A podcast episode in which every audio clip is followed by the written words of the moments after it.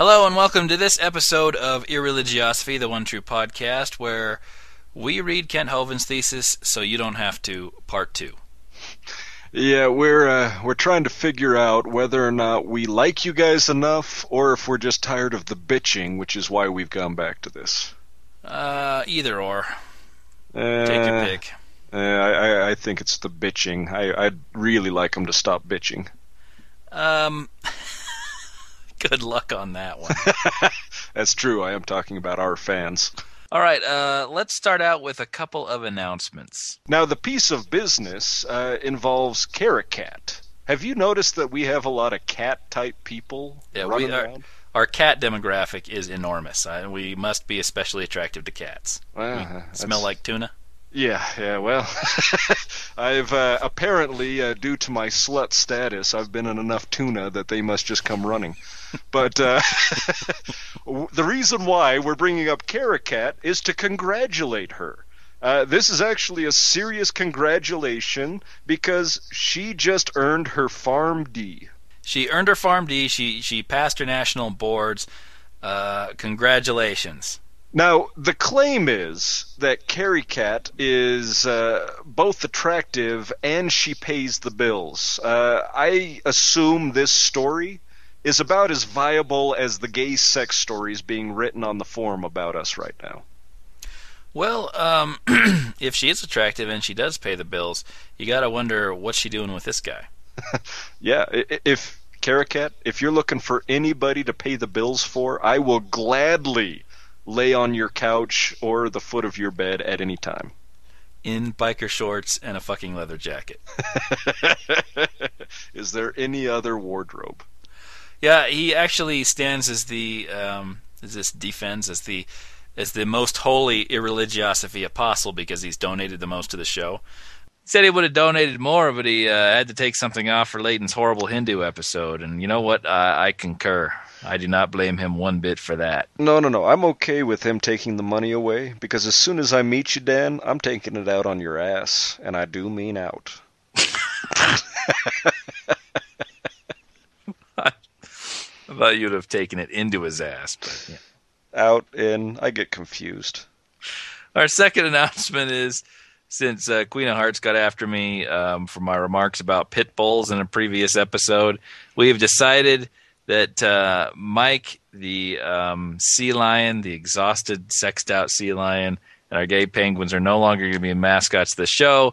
We actually bought a pit bull named Mr. Smiles. Yes, and we did this all for you, our tattooed queen. Charlie is very sorry for propagating that myth of pit bulls being mean. Right. And just to prove it, he's going to go over and pet the pit bull right now. Well, unfortunately, I haven't fed it in a couple days, so why don't you pet the pit bull? I would, but I thought I told Inchul to feed the thing. You know, that's a good point. We have a fat North Korean kid who doesn't do shit around here. Why doesn't he go pet the pit bull? Yeah, you know what? Just for you, Queen of Hearts, we're going to send Inchul here, this chubby little fat kid, to pet that dog and prove once and for all that pit bulls do not attack children. Oh, hang on a second. I just spilled all the juice I was marinating my steaks in all over Inchul. You didn't hit him with the special sauce, did you? No. That I'm saving. Oh, God. I don't know why you're saving that, but some people collect toenails, I guess. All right, unfortunately our computer broke down again, so we're going to have to figure out some other way to calculate the skunk ticks. You got any ideas, Layton? Well, my thought is we do have Mr. Smiles, and dogs are known for eating just about anything, so I would think we take our skunk ticks, we put it in the dog's mouth, and whatever he shits out is the skunk tick winner. We got an intern. Why don't we shove it in our intern's mouth and make him work for his goddamn food? I like this idea. Inchul, what do you think about it?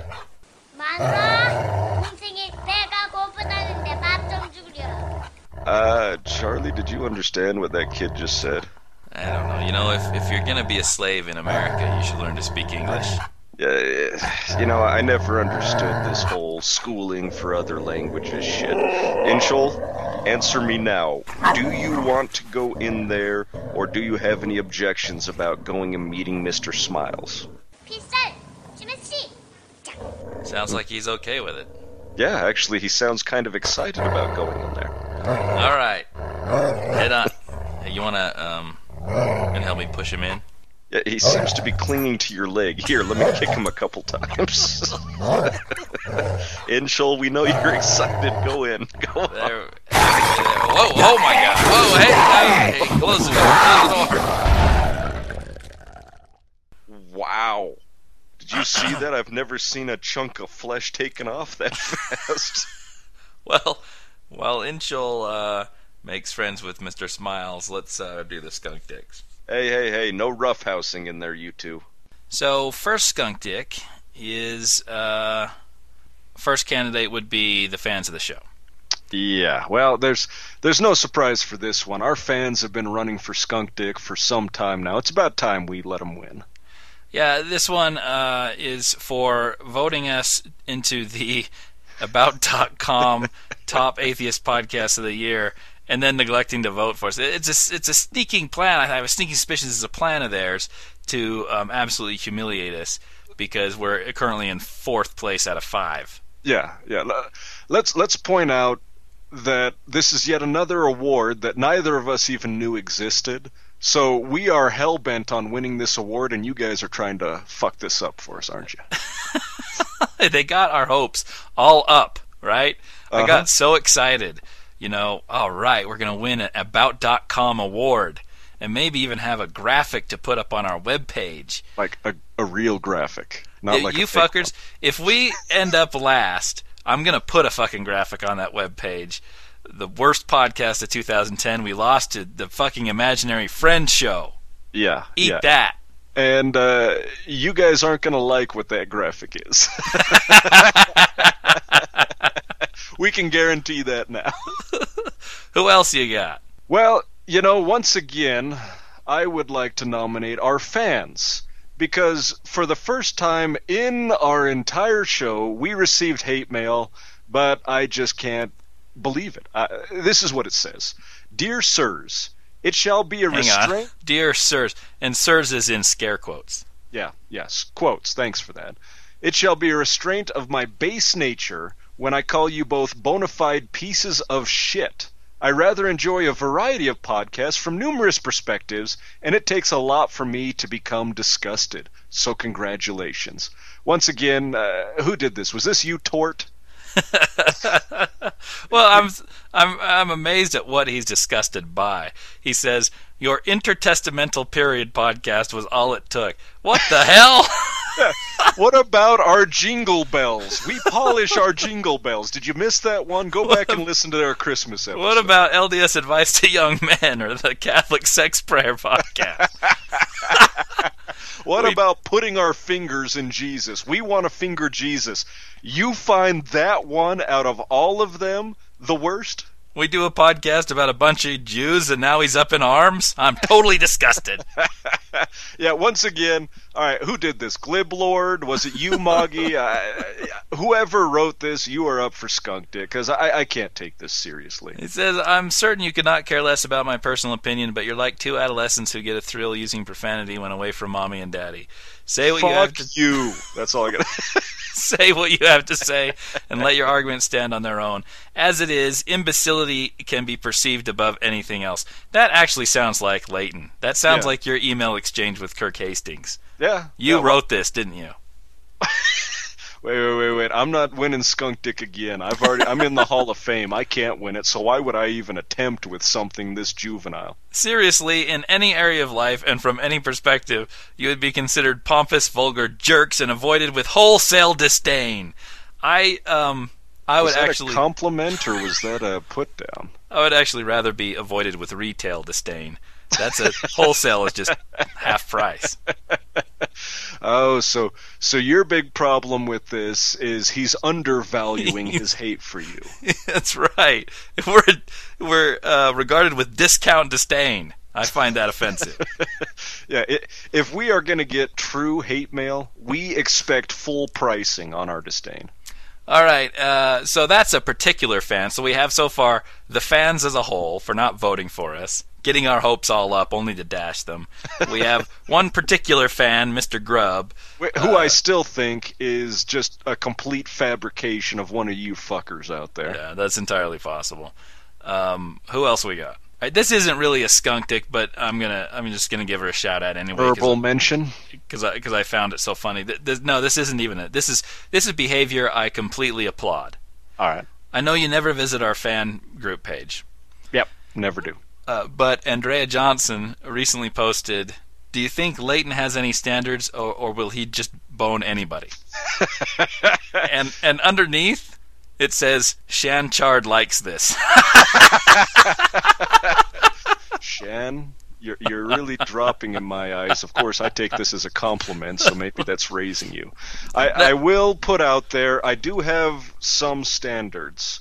If you're missing a limb, your chances go down. You're just like God. You won't let him approach you if you're handicapped. Exactly. If you're missing a limb or handicapped in some way, I'm sorry, you're not getting my pants. In answer to your question, Andrea, Leighton and I often play 20 questions, and the last time we played, I asked him, is it animal, vegetable, or mineral? And his answer was, I don't care so long as it has a hole. Actually, he's wrong. My full response was all three. As a matter of fact, I got my dick in a pineapple right now, so if you could help me get it back out. Yeah, it's a little uncomfortable due to the spines on the outside, but you can really get some good grip on that thing. All right, our next candidate is all of the fans. Is that a surprise? All the fans who complain. Really? Our fans are a skunk dick? I would have never seen this coming. All of the fans who complain about, where's my podcast? My podcast is late. Blah, blah, blah. Where is it? I need a podcast. Quit being so lazy. Well, I'm trying to figure out why it's their podcast. When did we ever sign over ownership to them? I just have one thing to say. This podcast doesn't have a official release date. So therefore, our podcast, the one true podcast, is never late, Frodo Baggins. Nor is it early. It arrives precisely when it means to. Oh, Gandalf, you've been gone for so long. Let me climb into your lap and talk about what pops up. Oh, Gandalf, not in the valley. We must go to Frodo's house. Come on. That is Frodo. Oh, shit. You are being Frodo. Well, what was the other dude's name? The one that had the ring. What was his name? Dildo Baggins. Okay, I don't know if I'm the only one, but there is a amount of gayness in these little hobbits that is unprecedented anywhere else. There is a subtle, very subtle homoerotic subtext. Are you kidding me? Lord of the Rings. In the Elven Kingdom, when they all go rushing into the room, I was expecting them just to start pulling each other's pants down right there. So our podcast isn't late, you dicks. Nor is it early. It is always precisely on time. Yeah, what the hell? We are the one true podcast. Are you really expecting any other response from us? All right, do you want to get the winner, the skunk day? Oh, who did you vote for? My vote's for Don Grubbs. How about yours? At this point, I'm voting for Inchul. He should not have lost his arm in that manner. Dude, you don't put your arm in its mouth to stop it from biting you. You better not have fucked up our calculations either. Yeah, we expect proper mathematical equations. All right, well, it's coming out right now. You want to grab it? Okay, if it's coming out, I don't want to touch it. Get your gloves on and pull that out. Why do I have to always put the gloves on? All right, I got it. Hang on a second. Well, trust me, I'm not hanging on to nothing at this point.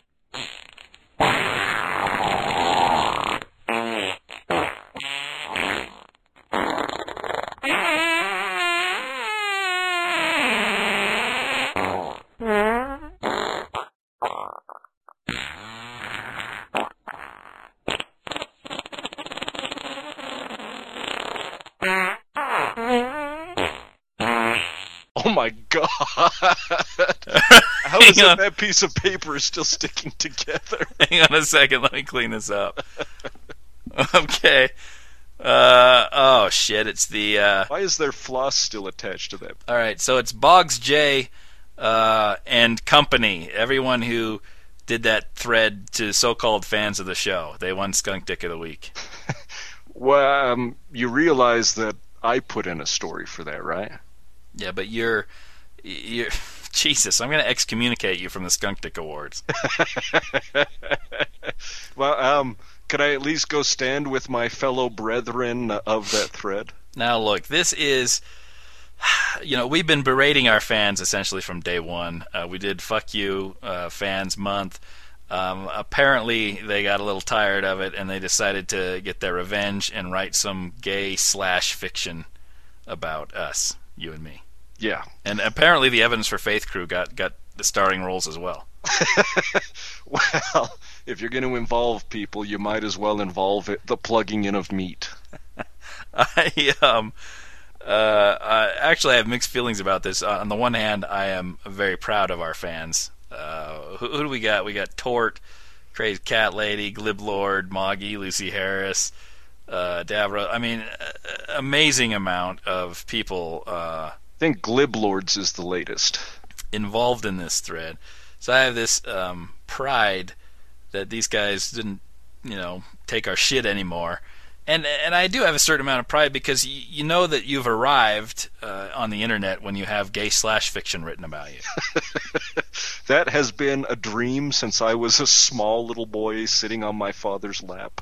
I have always wished for gay stories to be written about me. On the other hand, fuck you.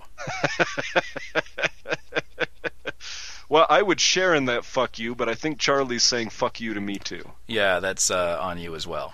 So, our podcast is about, dear God, Kent Hovind's fucking doctoral dissertation again. Yeah, and before we get into it, please, for the love of Christ, stop sending emails and topics for the show about Kent Hovind's dissertation. We can't take it anymore. All right, we're doing it. But I think our hope is to get rid of the entire dissertation tonight, so that we never have to hear about this again. Except, unfortunately, if he writes some more. Now, he currently has a lot of time in his hands, being in, you know, fucking federal tax prison, getting ass-raped on a daily basis. And he has said that this is a work in progress, so I guess we're not entirely off the hook. Well, I don't know if he'll have enough time in prison. I mean, if you think about it, he's got to get all those prison tats, like the teardrop because he killed a man in prison. He may be a little busy. All right, now recall the first chapter was about the history of evolution, and I put both history and evolution in quotes. Much like the sirs in that fake email. Chapter 2 apparently deals with the fact that evolution is a religion and not a science, and therefore should be excluded from public school curriculum. The third chapter deals with the effects of evolution. And I've covered chapters 2 and 3. Leighton has the honor of doing the fourth chapter, wherein we deal with the subject of time. Yes. What is it, and how old is the Earth? I'm really looking forward to that one. Oh, God, it's a winner.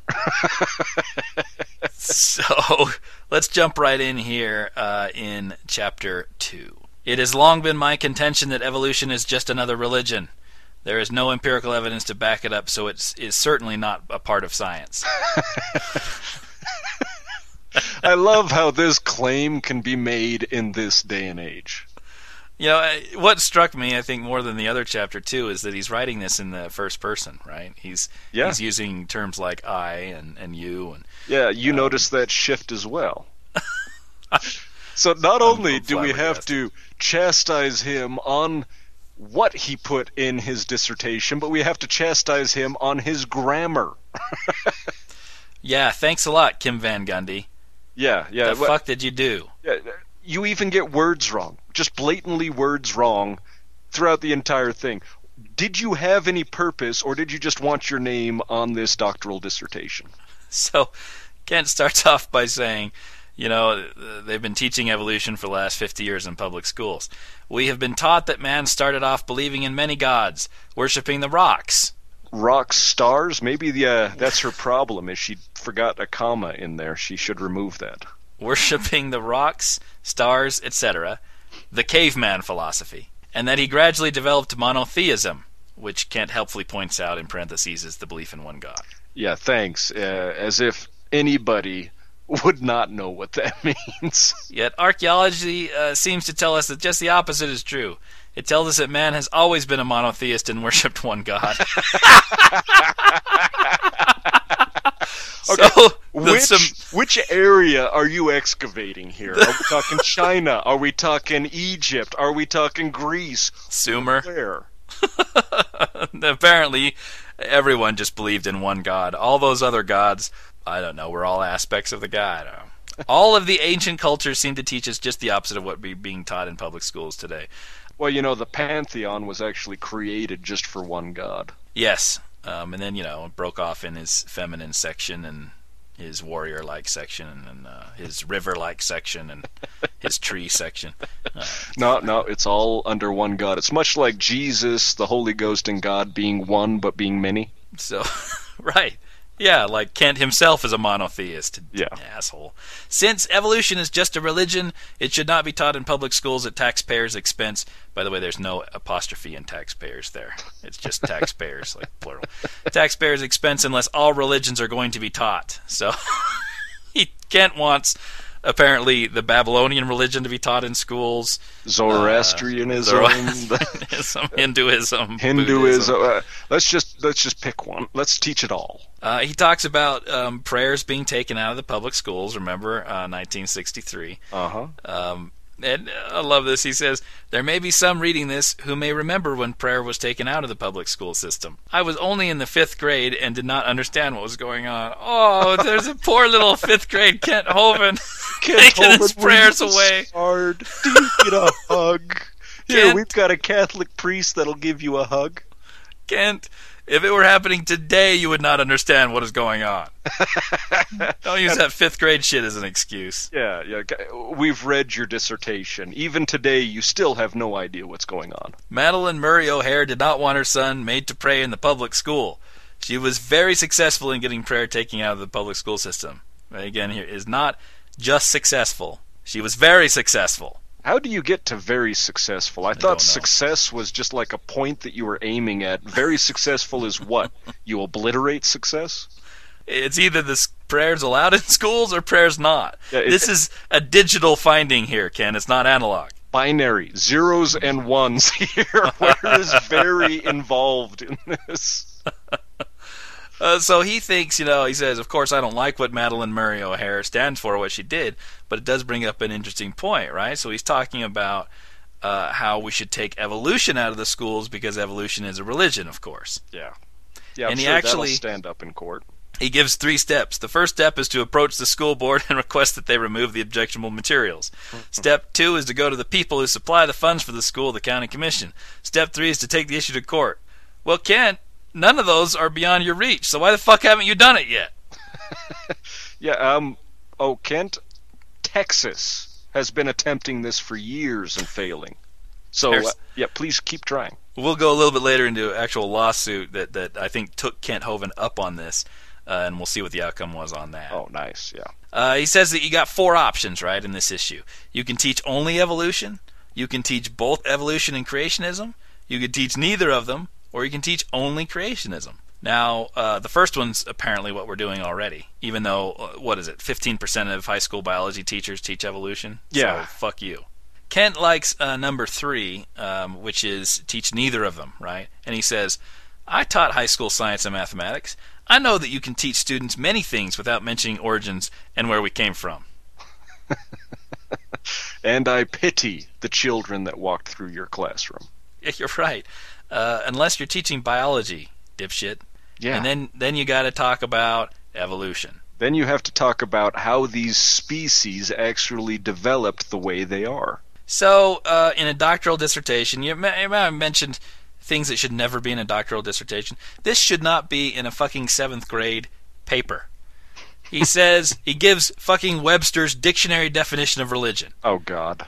"A belief in a divine or superhuman power or powers to be obeyed and worshipped as the creator of the universe." Now he goes on to reason that evolution is a religion, I want you to follow this very closely. All right. Are you ready? Ready.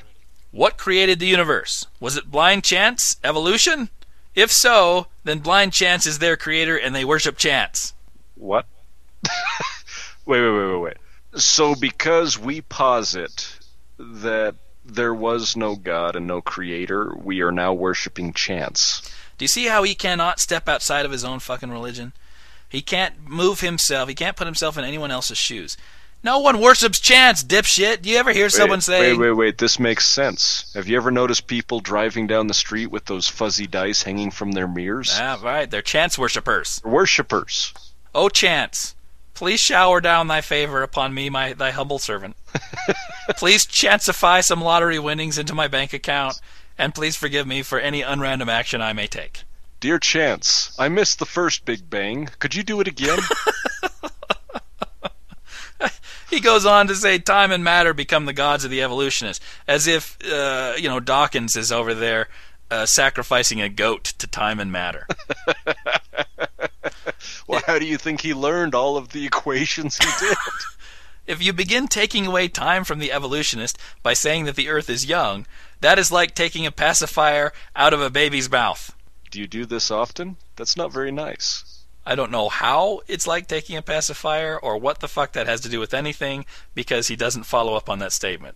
He follows up on it when you get to my chapter, which is all about time. Oh, I gotcha. Yeah. Now, he quotes some scientists on page 50, and I know it's page 50 because he writes down the page numbers every 10 of them.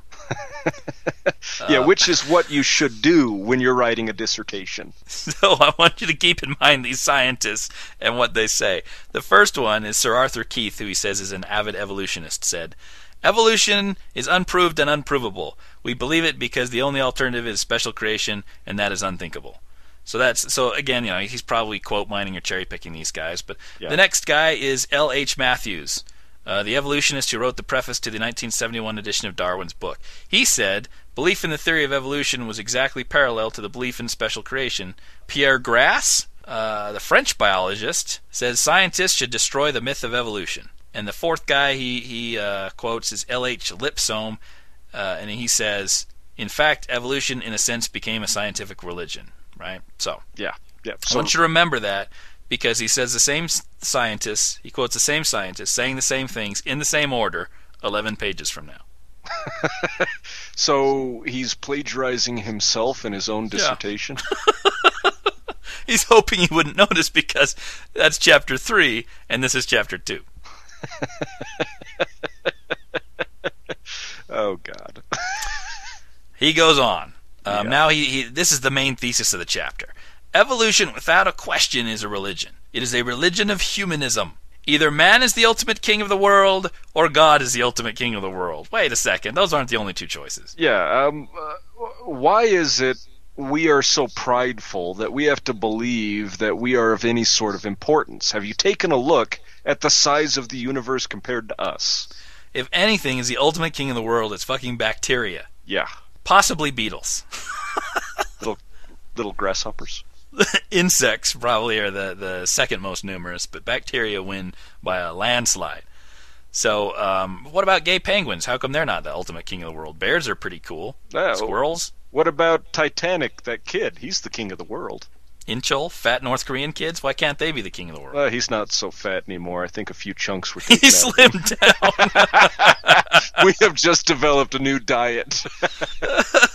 He goes on to say, he goes on to equate the religion of humanism with evolution, right? So he brings up this Humanist Manifesto, which was written down in 1933. Yeah. The second statement of this Humanist Manifesto is, humanism believes that man is a part of nature and that he is emerged as a result of a continuous process. Now, he's quoting it, but he, even within the quote, manages to misspell the word emerged. I-M-M-E-R-G-E-D. Okay, that's not even close. So Kim Van Gundy... You're fired! Maybe he was combining immersed with emerged. So he says that this is the foundation, right? Evolution is the foundation of the religion of humanism. Yeah. And he goes, it could be easily proven that the foundation of humanism is evolution and humanism is a religion. Of course, he doesn't go on to prove it, but he's completely unaware that even if you found your religion of humanism on evolution, it doesn't make evolution a religion. Idiot. It just means it's like saying those retards who drank the Kool-Aid have great precedence on Halley's Comet. Anyway, moving on. He goes on to Humanist Manifesto 2, which was in the 1970s. He's aghast that it says salvationism still appears as harmful, right? Fairly innocuous statement, but he is aghast at this. He says, Christians need to be aware of this. Right? Most of the programs on television are examples of Hollywood's definite desire to discredit Christianity. Yes, because it's the television producer's main goal to attack Christianity and not make any money. Definite desire. Not just a desire, a definite desire. There is a deliberate war being waged against religion in general and Christianity in particular. And to shore up the evidence for this, that it's, you know, it's against all religions in general, he says, other religions, such as Hinduism and Buddhism, are taught as being okay, even in public schools. But the idea of bringing in Christianity is utterly despised. What school is he going to? It's like he's just randomly inserting shit. He says it's being waged against religion in general, but hang on a second. They're making nice with Hinduism and Buddhism. He says Buddhaism. Wait. Buddhaism? Good. Yeah. All right, well... Kent, but Christianity itself. Kent, let's take this one step further. What possible reason would there be a need to get in buddy-buddy with the Buddhists and the Hinduists? I don't know. What possible reason could there be to attack Christianity but still go and ally with these two? Yeah, persecution complex much? Yeah. I mean, come on. So he latches on to the manifesto statement that says that any account of nature should pass the test of scientific evidence. In our judgment, the dogmas and myths of traditional religion do not do so. So, and he gets really sarcastic here, he goes, they should examine and see if evolution will pass the test of scientific evidence. There is no observation to back up evolution, and no test has been devised to demonstrate it. We have trillion of fossils. That's right. Trillion is not plural. We have trillion of fossils, yet we have absolutely no evidence of evolution occurring in the past. There's nothing going on in the present that gives evidence of evolution. So apparently we are just fucking buried in fossils. Does Kent Hovind have any idea what a trillion is? Well, he's just going off of the Bible talking about the number of sands on a beach. That's how many fossils we have. That's how many fossils we have. Basically, every time I mow the lawn, I trip over a dozen of them. I keep throwing them away, but I just keep finding more. As we'll find out later, Kent's test of evolution would be to watch a duck and see if it gives birth to a tomato. Oh, my God. So even if we grant Kent's premises, right, say he's right and that evolution as a religion has no standing, or it has no scientific evidence, blah, blah, blah. It's just a massive Tukokwe fallacy. It's just saying, look, we're wrong, and you're also wrong. But Kent, that doesn't make you right. Well, this means you're both wrong. He has the truth, which I'll get into later, because he actually gauges his facts and his proof against scientific proof. So. Oh, good. I can't wait for that. Yeah. Now, as I promised, I looked this stuff up, and there actually was a lawsuit brought up in, I believe, 1994 about because amazing Kent Hovind didn't mention this because it would have fit right in with his thesis. In I think 1961, there was a decision, Torcaso v. Watkins, where one of the Supreme Court judges, Hugo Black, commented in a footnote that among religions in this country which do not teach what would generally be considered a belief in the existence of God are Buddhism, Taoism, ethical culture, secular humanism, and others. So he's equating secular humanism with a religion there, right? Yeah. So in the 1990s, I believe 1994, which is 3 years after Kent Hovind's doctoral thesis was published. I like that reference. and by that I mean secretly published and hid away in a cabinet somewhere. Yeah. Filed away under special papers. In Pelosa v. Capistrano School District, I'm quoting here from Wikipedia, your favorite source. Oh, good. The implication in Justice Black's footnote that secular humanism as a religion has been seized upon by religious opponents to the teaching of evolution, who have made the argument that teaching evolution amounts to teaching a religious idea. A science teacher argued that by requiring him to teach evolution, his school district was forcing him to teach the, quote, religion of secular humanism. The court responded, "We reject this claim because neither the Supreme Court nor this circuit has ever held that evolutionism or secular humanism are religions for establishment cause purposes." So, shot down 3 years after. Yes, Kent, what were those 3 steps that we needed to take to get evolution out of the schools? Well, this poor guy wasted a lot of money in taking those steps. So the moral of the thesis is, don't fucking listen to Kent Hovind. Are you kidding me? Put your money where your mouth is, Kent. Do it yourself. Every religious association out there should listen to him, because then they'll all go bankrupt, and then we won't have to bother with them anymore. He goes on a little rant here. Next, he says, if evolutionists wanted to believe in evolution, they are free to do so. We live in America, which is a free country. Yeah, I can't fucking believe... I have to keep reminding myself I'm reading a doctoral dissertation. What I am upset about... Oh, good. That's what we need to hear in your dissertation. What you are upset about. What I am upset about is the fact that their faith is being taught as science in the public school system at my expense as a taxpayer. That upsets me greatly! Exclamation point! Wow. Oh, Lord. And then he quotes from Romans 1:21. Yeah. Which, again, 3-inch margins. I just got to say that I love... that he goes through there hollering about a religion being taught into school, and then he follows it up with a church scripture. He ends the chapter 2 with one of my favorite sections in the entire dissertation. All right, so this is second only to the poem he wrote in your chapter. Are you ready for this? I'm doctoral dissertation. I write letters to the editor very frequently. Here is one published some time ago that sums up my feeling on a subject. He's fucking putting a letter to the editor in his doctoral dissertation. Look, you can take me seriously. I've been published. I've been published on the fan letter page of my local newspaper. Letters to the editor. I'm a published author, damn it. I have credibility. You call me doctor, bitch. All right, the letter is entitled, Evolution Isn't Science. And it starts out, remember the story of tailors who kept asking for more silk and gold to make a royal suit for the king? The deceitful men were pocketing the goods and giving the king imaginary clothes. Anyone who couldn't see the splendor of these clothes was obviously not intelligent. So he's talking about, the emperor who didn't walked around naked because he didn't. Yeah, we all know the story. So he's talking about, anyone who says he didn't have clothes was invited to a barrage of ridicule and scorn.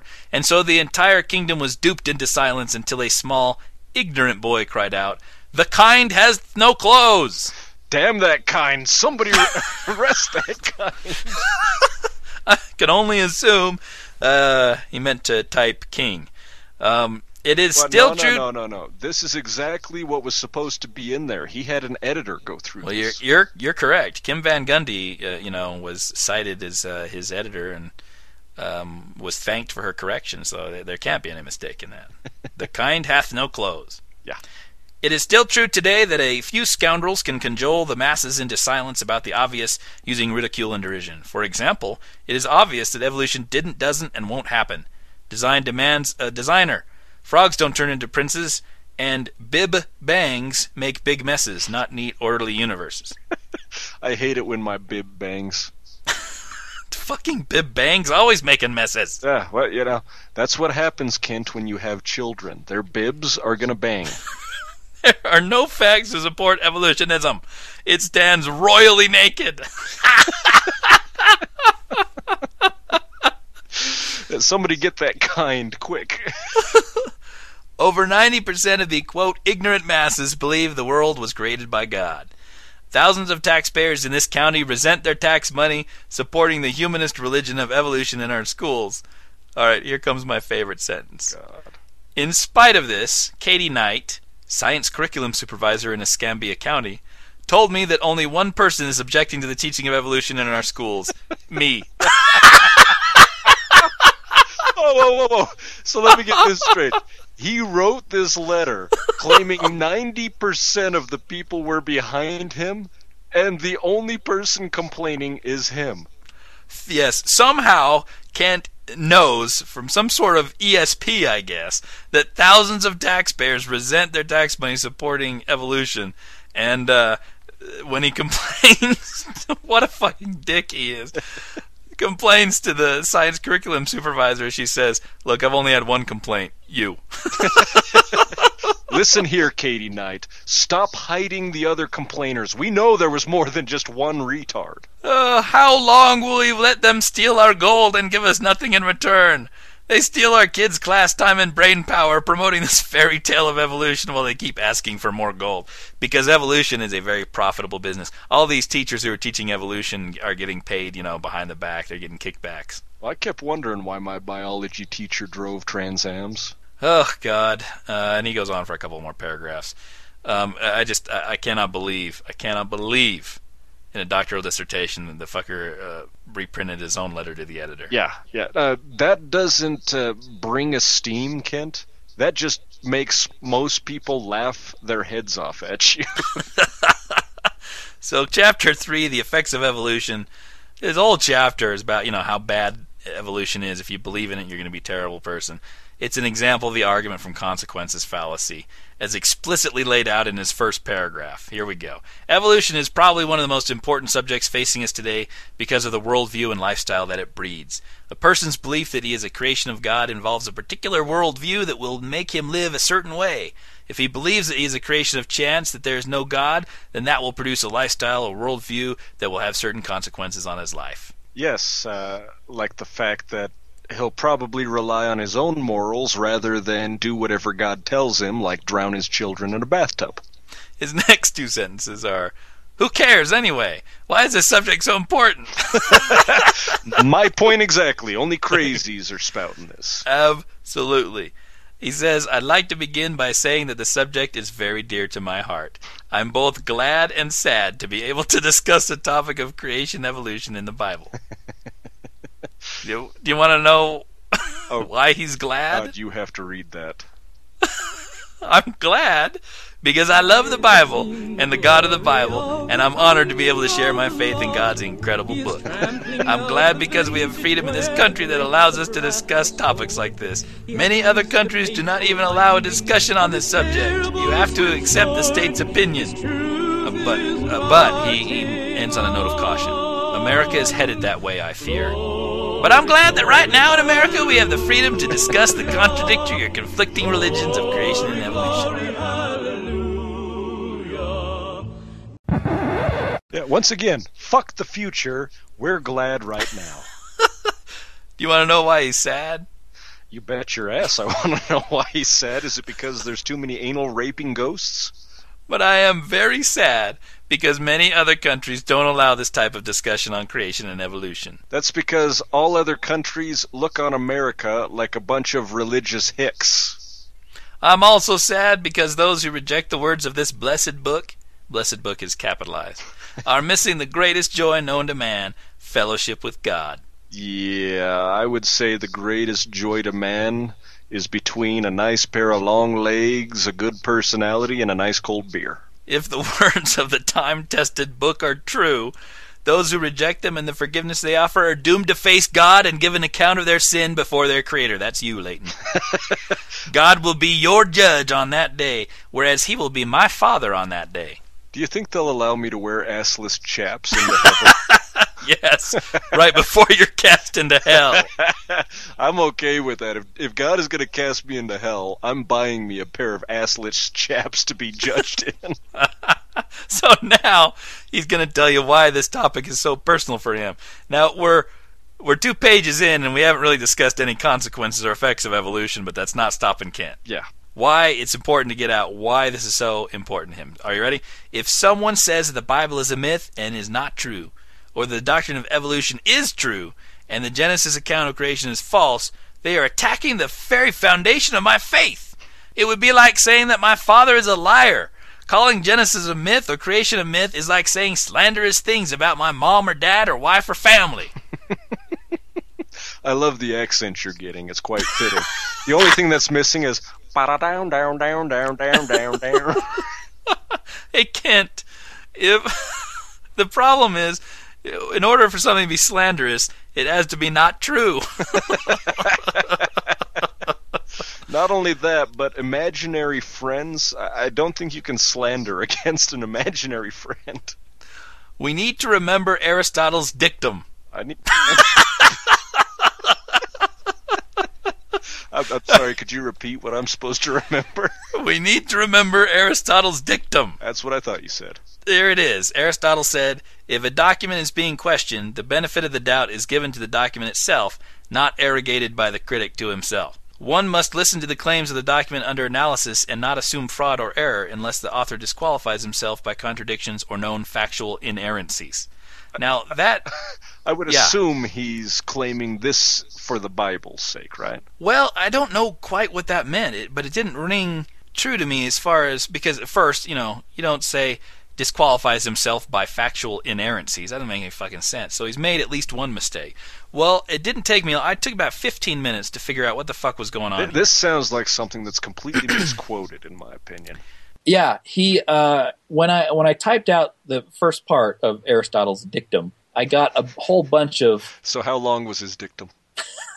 Got a whole bunch of websites, and they were all Christian websites. But the interesting thing is it ended at the end of his first sentence. He's got two sentences here. So Aristotle actually just said, if a document is being questioned, the benefit of the doubt is given to the document itself, not arrogated by the critic to himself, right? So he's saying that, if the author doesn't disqualify, blah, blah, blah, that sort of thing. That second sentence isn't Aristotle. I had to find the source of where he copied this out of, and it's in Josh McDowell's book.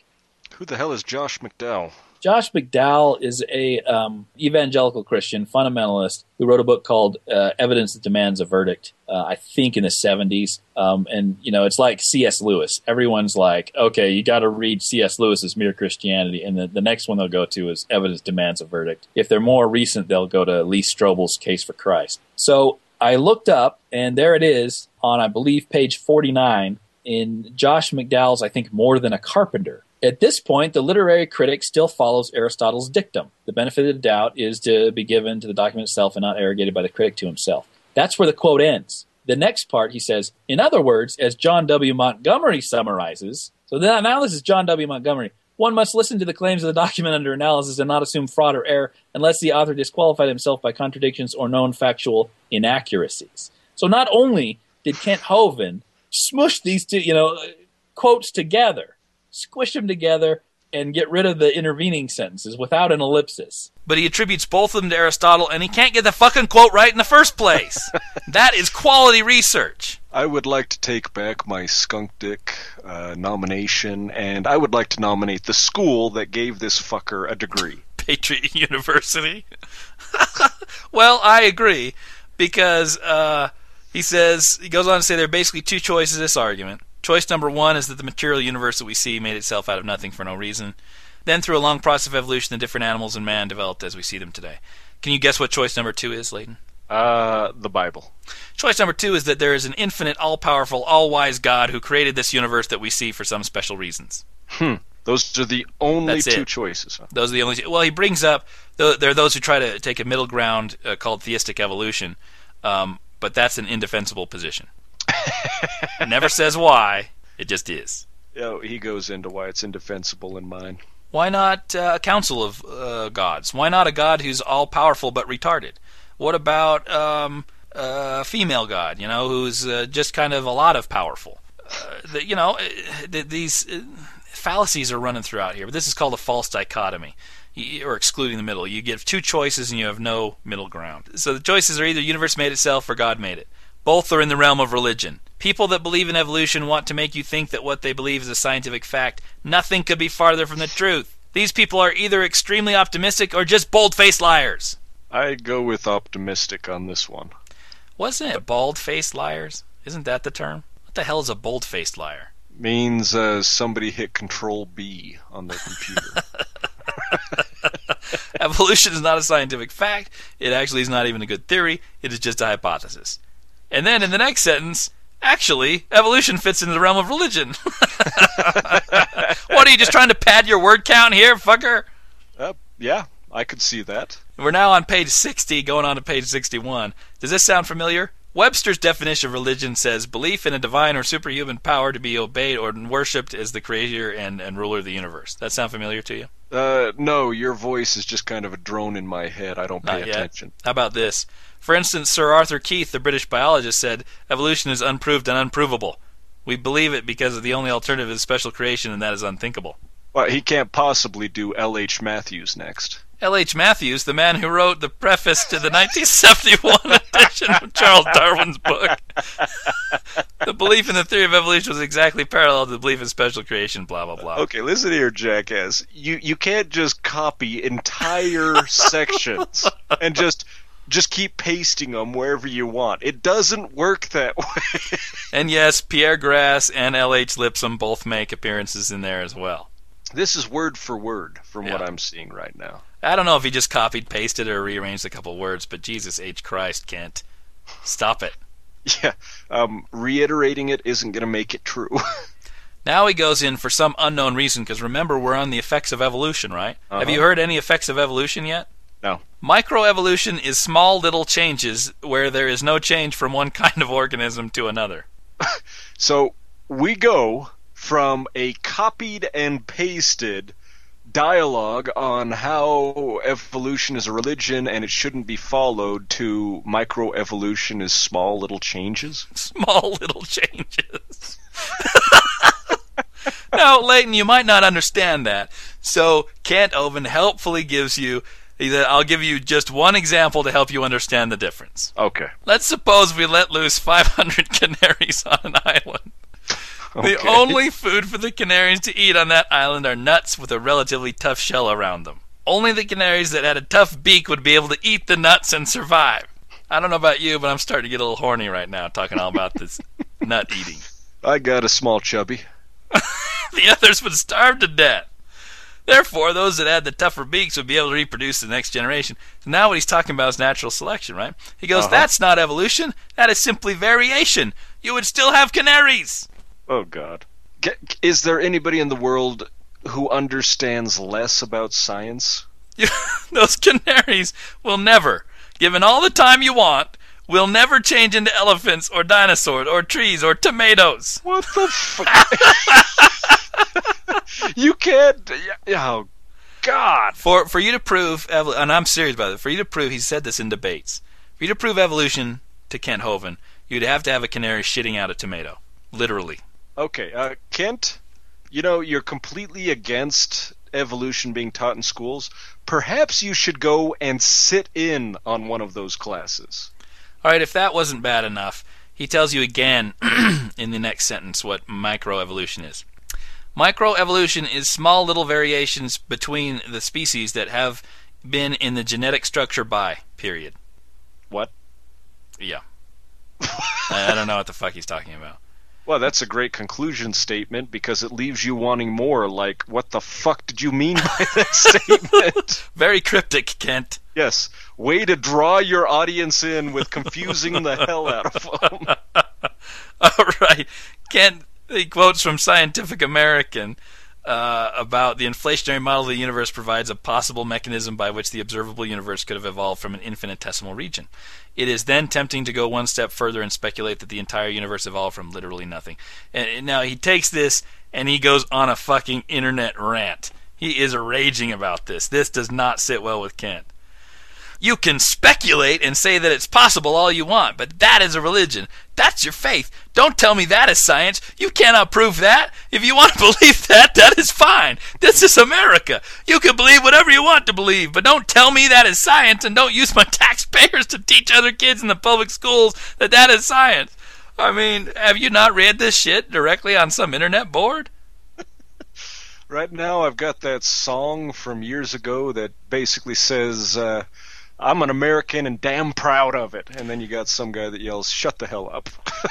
That's nonsense. If you think that it is really important to teach evolution to young people, then go start yourself a private school. Charge tuition and teach evolution to those who want to pay to come and learn it. But it is deceitful, wrong, and wicked to use the public's tax money to promote this religion of evolution in our public schools. We've got to put a stop to it.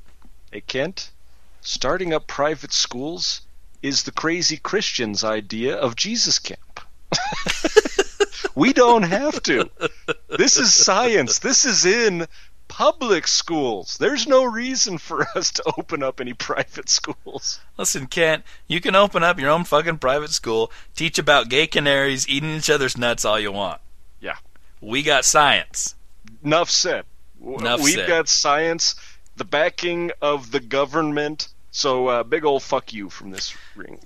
So he quotes from a magazine article that says, evolution, at least in the sense that Darwin speaks of it, cannot be detected within the lifetime of a single observer. And he jumps from that to the next sentence. See, it cannot be detected. No.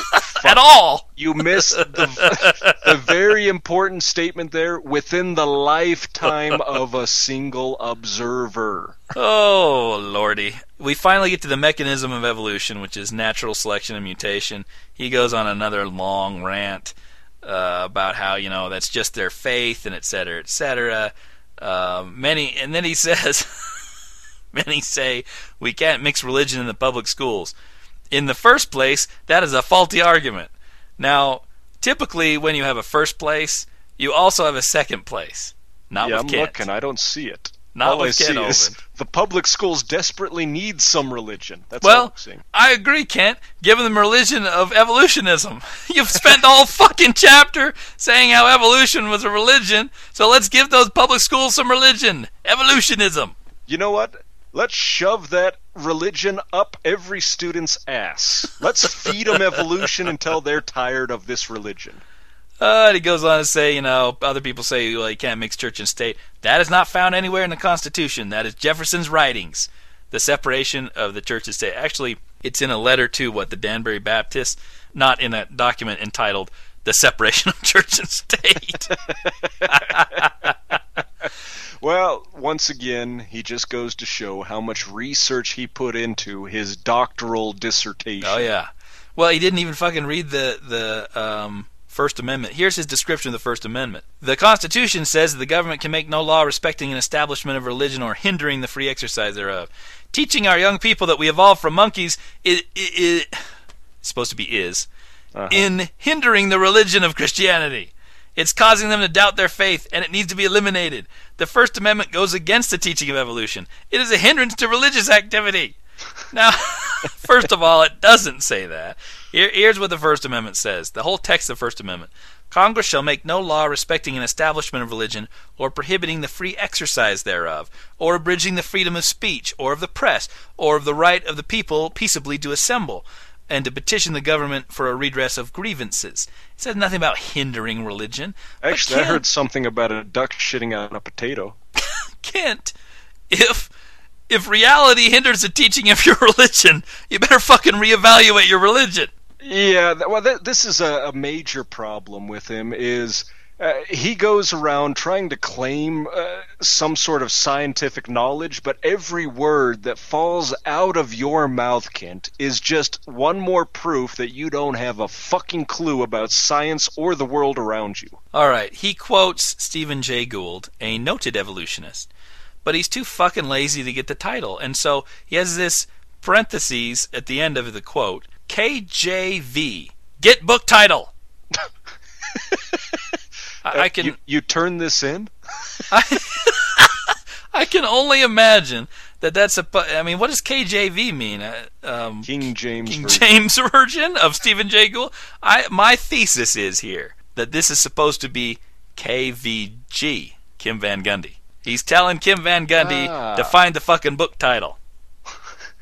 Yeah, because she's editing it and therefore writing it for him. This is lazier. This is a new height of laziness. This is lazier than Leighton. Jesus Christ. I didn't think it was possible to reach these levels. He goes on to state, there are no transitional forms between species because that is not the way we got here. Gould and Eldridge in Paleobiography, parentheses, KJV. Get title. I don't know what to say about this. This is supposed to be a dissertation that was turned in and earned him a doctorate, and they gave it to him with something that says get book title for his – where is his references page? I want to see this references page at least. I would have turned this back saying – this is not a doctoral dissertation. This doesn't even rise to the level of a fucking rough draft, Kent. Get the shit out of here. Did your fifth-grade daughter write this? Oh, God. So, finally, he gets to, toward the end of the chapter, the effect of these religious beliefs has always been of interest to me. Finally. We're like fucking 10 pages into the chapter. Finally, we get to the title of the chapter heading, The Effect of Evolution. Yeah. Here we go. The meat of the chapter. If we teach our kids in public schools that they are merely animals, then they will act like animals. Oh, God, not the moral argument. The teaching of evolution is important because, number one, it affects our society. Now, again, if you're going to have a number one, you probably ought to have a number two. Number three, etc. But I'm going to let this one slide on the grounds that Hovind's entire doctoral dissertation is one gigantic steaming pile of number two. That's why he's avoiding any reference to number two. He's worried that people will make connection to the brown stains on this. Many people down through history in the name of evolution have had some dramatic effects on our society. Who do you think's the first person he brings up? It better be Hitler. Or Adolf Hitler, for instance, was an avid evolutionist. Survey said. Now, that's his first sentence. The next 6 sentences, not one truth in them. I'll read them for you. In order to comprehend Hitler's reasoning, one must go back to evolution to understand why he did the things that he did and thought the way he thought. Hitler slaughtered the Jews and hated the blacks because he was an evolutionist. He thought it was his duty to aid evolution in improving the human race. In the name of evolution, Hitler closed down the Christian schools in Germany in the early 1930s. Excuse me? Okay, well, I don't even know where to start with that statement. He began indoctrinating the people heavily with the idea of the German superior race, saying that because of evolution, they had evolved further and it was their duty to rule the world. Okay. Have you ever opened a history book, Mr. Hovind? Ever. Once in your life. Any history book. Hitler was an evolutionist, and it was the crazy doctrine of evolution that is fundamentally responsible for World War II. God.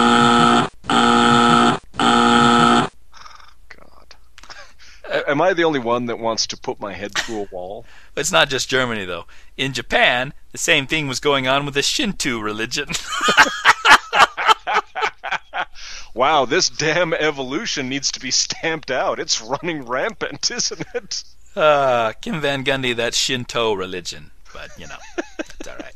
Joseph Stalin was another evolutionist. Oh, God. I quote here from the Impact article. Isn't there a rule against quoting Hitler and Stalin in the same phrase? I'm surprised my computer hasn't blown up. Published by the Institution for Creation Research. Oh, God, now, this listen. Is good. We should have brought this up when the Evidence for Faith idiots said it, but if you're going to cite an article in a scientific paper for scientific reasons, you should probably not use an institution that fucking Texas prevented from handing out science degrees. If you're too fucking unscientific for Texas, it should be outlawed. This is Texas, the same Texas where they were handing out Bibles in school. I mean, literally, Texas looks down on you. Fucking Texas! I mean, if Kansas was thrown in there and Alabama, then we'd really have a low bar set here, but Texas is pretty good. He goes on to say that communism also has its roots in evolution. And he quotes some stuff about how Karl Marx admired Darwin, blah, blah, blah. So apparently because Marx admired Darwin, it's the same thing as saying that he derived his theory of communism from it. He says someone credits... What? You can't do that. Someone credits... Doctoral dissertation. Someone credits Vladimir Lenin. While I was standing next to a guy pissing, he credited... Someone credits Vladimir Lenin with the following commentary on Darwin. Oh my God. So apparently he can't be asked to find out who actually credited him, and then he spells the name Vladimir wrong. Oh, Jesus H. Christ. Now, as far as the roots of communism, how about we go back to Acts 2 of the New Testament? Chapter 2, verse 44 to 45. Did he now, at least properly cite the scripture that he's going off of? No, I'm citing the scripture. Ah. He's saying that it's communism that does it. I'm saying 2,000 years before communism, we have the chapter Acts in the New Testament, chapter 2. All right, hit us. Now all who believed were together and had all things in common, and sold their possessions and goods and divided them among all as anyone had need. That sound communistic to you? How about Acts? No, not least. How about Acts 4:32? Now the multitude of those who believed were of one heart and one soul. Neither did anyone say any of the things he possessed was his own, but they had all things in common. Well, it's starting to sound a little like communism.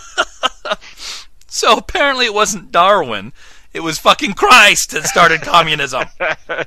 Well, you know, we should send Kent Hovind a nice letter with that statement in it. Just. With his dissertation, and I volunteer to wipe my ass with his dissertation before we mail it to him. He says that the whole abortion controversy can be boiled down to evolution versus creation, because if a person believes that we are a creation of God, then of course abortion is wrong. It entirely escapes Kent Hovind's idea that, you know, Christians are split on this, as on essentially every other topic, every other great moral debate of the day. Christians are split down the middle. If they weren't, it would have been decided a long time ago, because our country is made up of mostly Christians. Yeah, let's see. What is it? 15% atheists, like 10% agnostic or nuns, and then the rest are Christian? Yeah, exactly. The abortion, well, you got some Mormons and Jews and Muslims in there, but the atheists and agnostics are the number 2 category, and the nuns. The abortion issue really needs to be argued on creation-evolution ground first. The same could be said for many other issues of life, like euthanasia, drugs, teen sex, homosexuality, etc. Yeah, because teens haven't been having sex before evolution was put forth. As soon as evolution was put forth, suddenly these teens looked around and thought, hey, she's got a nice ass. Holy shit, I'm horny. Wow. Boobs. I need to stop reading Darwin. I'm whacking off too much. Suddenly, Darwin has opened my eyes to nipples. They point. Oh, God. I want to read this to you because he talks about the scientific method, right? I think evolution not only affects our society, it affects our modern science. There are basically 4 steps involved in the scientific method, period. There are basically 4 steps in the scientific method, colon. Observation, Well, thanks for that. At least we know he can use copy and paste. We've learned it. Oh, God, fuck you, Kent. I can't. And this is so hard to read. I was spying ahead to see when the goddamn chapter ended. You too, huh? The effect that evolution has on science, I think, is devastating. America is rapidly losing ground in the world market in our science students. Yeah, no shit, Ken. It's because of assholes like you that our students are so fucking unprepared when they enter college. Yeah, let's see. Let's strip them of scientifically proven theories and put God in there. That makes sense. Right. They'll be so much fucking better prepared. And then he fundamentally misunderstands why there are sterile procedures for bringing back moon rocks and dust. He thought because it was teeming with life that would kill us, apparently, on Earth if we brought it back. Are you shitting me?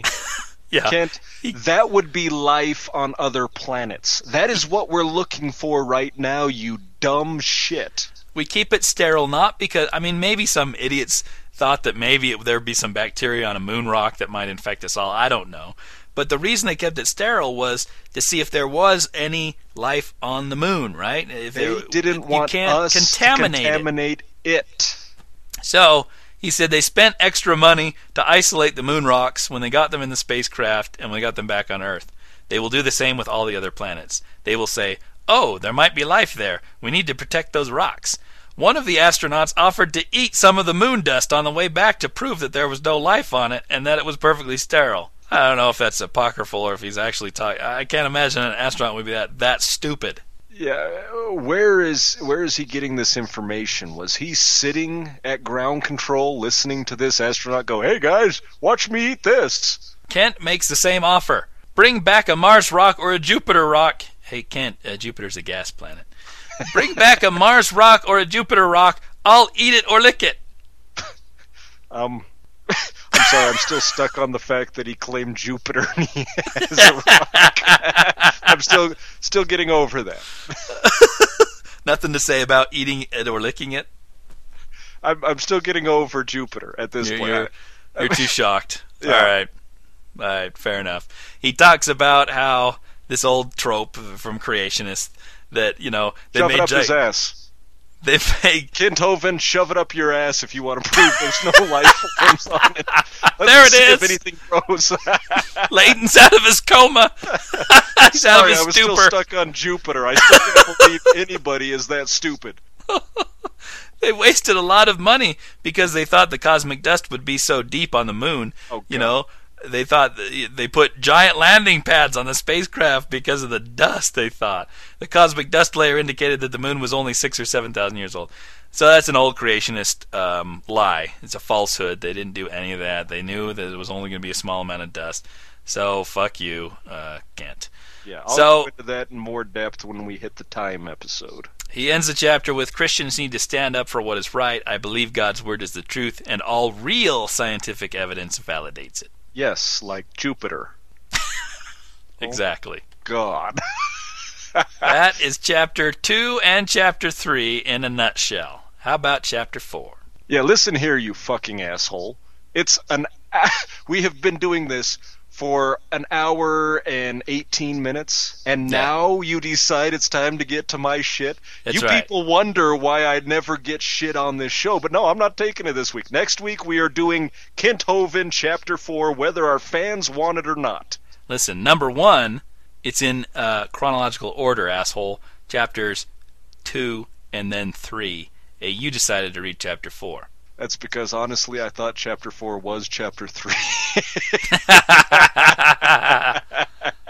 And number 2, unlike Kent Hovind, I'll give you number 2. Number 2, how does it feel now, fucker? How do you like that?